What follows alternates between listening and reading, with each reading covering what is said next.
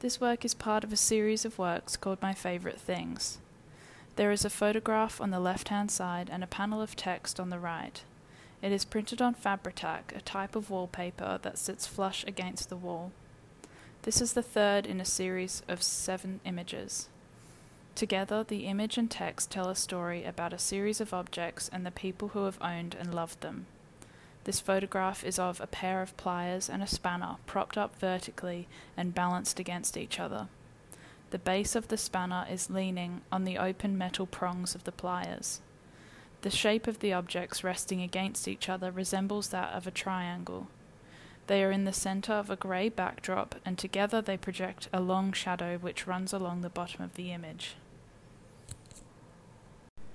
Beside the photograph is a white panel containing short sentences and phrases in different colours. The texts have been provided by a number of different women, who have been interviewed by the writer Claire Louise Bennett.